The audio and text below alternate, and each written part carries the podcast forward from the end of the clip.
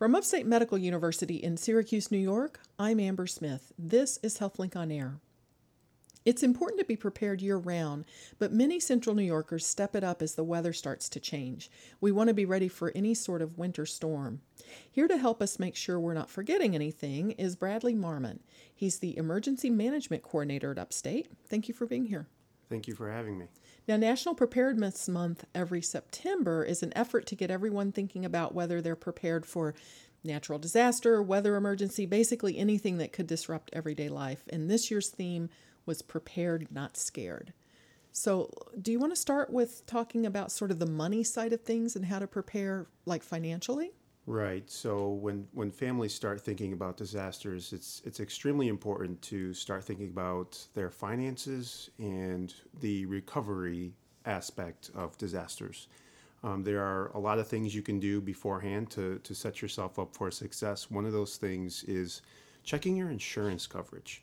So typically, um, everyone has homeowners or renters insurance based on their situation, but uh, typically, homeowners and renters insurance isn't going to cover, say, uh, flood damage. All right, so it's very important uh, that you you can make a call to your insurance company to understand what your insurance company covers. And just ask them, am I covered for floods? Yes, you can absolutely ask that question. Or earthquakes. Right, any sort of disaster, any sort of damage uh, that's going to take place from a from a natural disaster or a man-made disaster.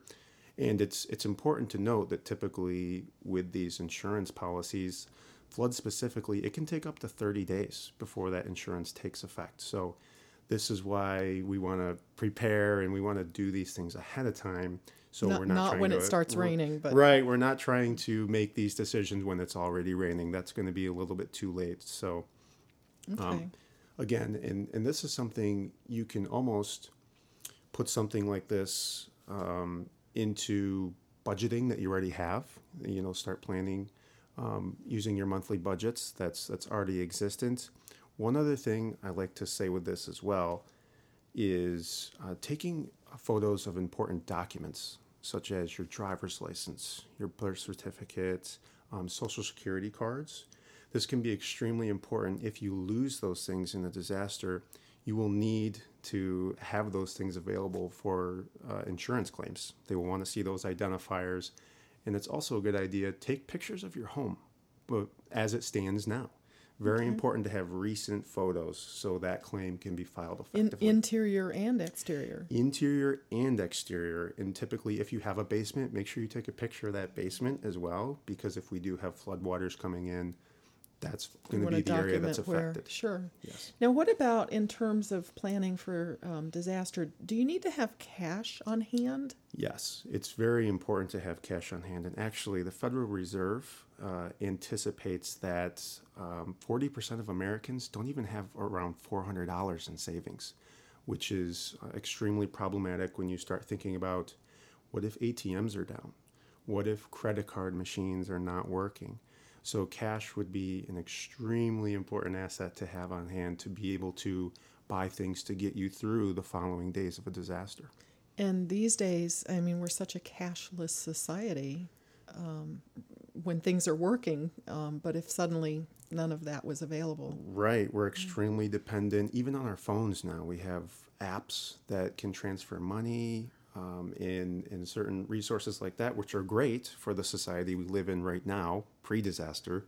But post disaster, I think it's important to understand, you know, we may need to have cash available. And this is something as simple as taking a couple hundred dollars, whatever you can afford, and maybe just putting it in a plastic bag in a safe somewhere or your go bag that, that you're going to assemble for your family. Okay, and we're going to talk about go bags, but um, before we get to that, let me ask you about sort of the individual community where people live. Are there things that you recommend people do now um, to just sort of learn about the community's preparedness?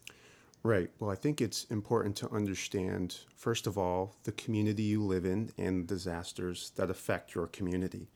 So, disasters affect almost everyone in this country and around the world whether you're in the Northeast, we can see snowstorms, windstorms, wildfires. Uh, we can even see hurricanes like we saw in Sandy in 2012. And if we're down south, we're thinking more about hurricanes. Um, so disasters affect everyone. So it's really important to understand where you are. So if we're living in the central New York region, we want to understand do we live by a river that is in a floodplain? So the first part of that, understanding what uh, is the hazard for your community. And then the second part of that is getting involved in community preparedness. There's plenty of ways to do that. You can do something as simple as taking a CPR AED class. That's a very easy thing to do. Those are easily, um, you can find those right on the internet where you can sign up for those. Um, the other thing you can do is take a look at volunteer organizations that are active in disaster in your community. There's plenty around in every community, whether they're setting up shelters, handing out food to those who maybe are displaced by the disaster. With that, typically comes a lot of training, free training if you get involved in those groups. So, not only are you taking the opportunity to help someone else, you're also getting some free training for yourself and your family with that. All right, you're listening to Upstate's HealthLink on Air. I'm your host, Amber Smith, and I'm talking with the Emergency Management Coordinator at Upstate, Bradley Marmon. Let's talk about um, specifically how to prepare, how should a family prepare for a disaster? Um, and this applies really to homeowners, apartment dwellers, anyone. Um, what are sort of the steps that a person needs to take? You mentioned a go bag. Right. So so, one easy thing to do is, first of all, this is when we talk about planning with your family, this is a really easy conversation to have. It can be over dinner. We can talk about, hey, if a disaster strikes, these are the things we're going to do. We're going to have an escape plan. These are the family and friends that we're going to communicate with. Um, maybe there's a meeting place that you have um, outlined in a different geographical area. Or this is something as simple, this is how we're going to communicate. So, those are some very easy things to do. Um, the second part of that is what we refer to as a go kit or a go bag. Um, this is a kit that you would want to have in your home for each member of your family that is easily accessible very quickly in a disaster. This is already pre planned, pre assembled, bag. It can be something as simple as a sports gym bag. It doesn't have to be anything special. In that bag, you're going to want to put things that you would typically need post disaster. Um, FEMA typically likes to say you should be able to be self sufficient for 72 hours. And FEMA's Federal Emergency Management. The Federal Emergency Management Agency, correct. And so, some items that you can have in the go bag would include um, a light stick you can buy those at any stores where you crack the light sticks. You can have batteries. A first aid kit is always good to have. You should always have drinking water on hand. Um, this is, you can go to any grocery store and buy the packs of water that you can keep in your basement. That's always a great item to have. Some food, ba- food bars. Something that won't spoil. Something that won't spoil, correct. Um, you can also have a flashlight, is always very effective to have duct tape is good. I even have one with uh, eye goggles in it, safety goggles, just in oh. case.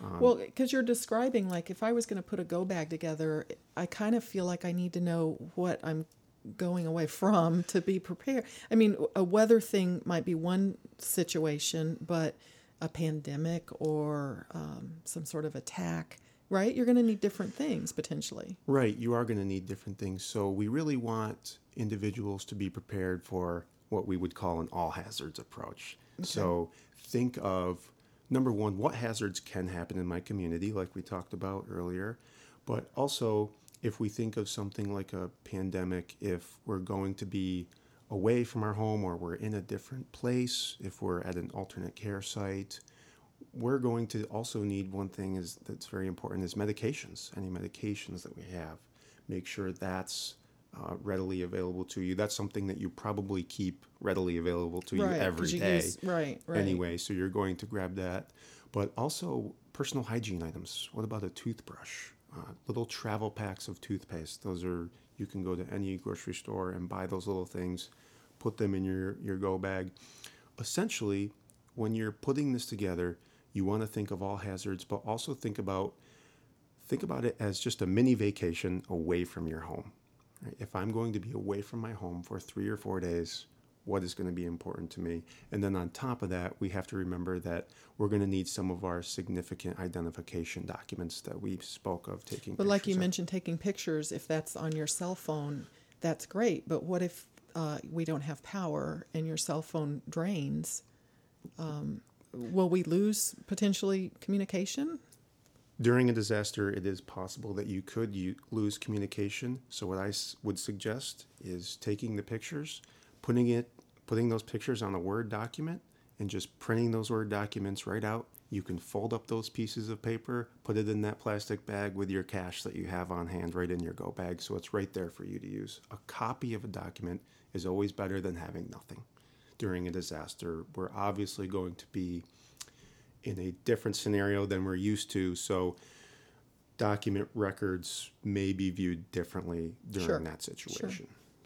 Um, but in terms of power, if the power's out, because the power we will lose power sometime this winter. Um, but does that render all electronic devices useless, or can you charge them in your car potentially? Or is there a reason you need to go ahead and bring those things with you, or leave them behind? I would suggest everyone does bring their electronic device when the response agencies talk about sheltering now they do consider charging capabilities for electronic devices because we it is a reality that we do live in a society that is very electronics dependent. Also, as an individual, you can buy little charge packs that are US, USB chargers for your electronic devices. You can have one of those on hand. They're very inexpensive but very powerful pieces of equipment. In addition to that, uh, some individuals will have a generator at their home that they could possibly use. And I would just like to mention one thing with that. If you have a generator, um, make sure it's outside and make sure you're testing it. Oftentimes, I, I see people who have generators, but you ask them when the last time they actually turned it on and, and tried it out in their home, and they can't tell me a good answer. So it's it's very easy. You could do something, set it up on a schedule like when you change the batteries in your smoke alarms. You can do all of your emergency preparedness activities at the same time, so you don't ever forget. Now, how young um, would you recommend involving kids in in sort of this preparation? Because um, you don't want to scare them, but you they should be involved, right? They should absolutely be involved. So one segment with the uh, preparedness month this year is youth preparedness. So we want to go ahead and get children involved very early. Speak to them about your plans that you have. Make your child a go kit. You can make that a fun evening activity for a family, is putting together a go kit for everyone in the family. It kind of becomes a little bit of a game for children. And also, without them realizing it, you're teaching them about emergency preparedness. Talk to the children about who they would contact if they were separated from the family and, how to take those steps to be reunited. Also, engage the schools. The schools often do a lot with emergency preparedness and teaching children about what to do during a fire at the home. Um, also, social, social media posts are very big with schools now. They use that to communicate uh, across a very large audience. So, if you have access to social media, make sure you're you're engaging your schools in that as well. Let's also uh, let listeners know there's a lot of information on the government website ready.gov. Um, there are many checklists um, for all sorts of disasters that you might not even imagine, um, with guidelines for how to prepare, um, what kind of documents to get in order ahead of time, um, and they're easy to print out and just follow through with. Right. The website is fantastic. It provides a lot of resources that families, like you mentioned, can simply print out. It gives you a good starting point. It every scenario and every family is going to be a little bit different. We all have different needs, and that's okay. But these is these documents are going to be a starting point for most families. You can take a look at these documents, like I mentioned, download them, print them off. You can create a nice little folder for your family. Maybe keep it near your Go Kit. Look at it at least once a year, right? We want to make sure we update our plans. We can go through those checklists.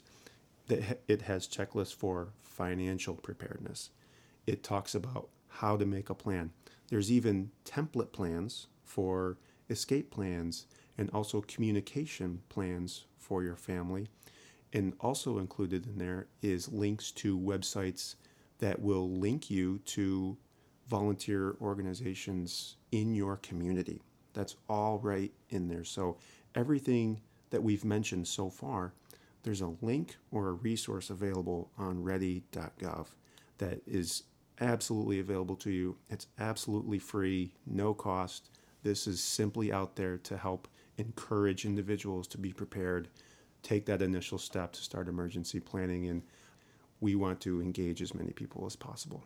Well, this has been a very good reminder. I appreciate you being here to tell us all about this. My guest has been Bradley Marmon, the Emergency Management Coordinator at Upstate Medical University.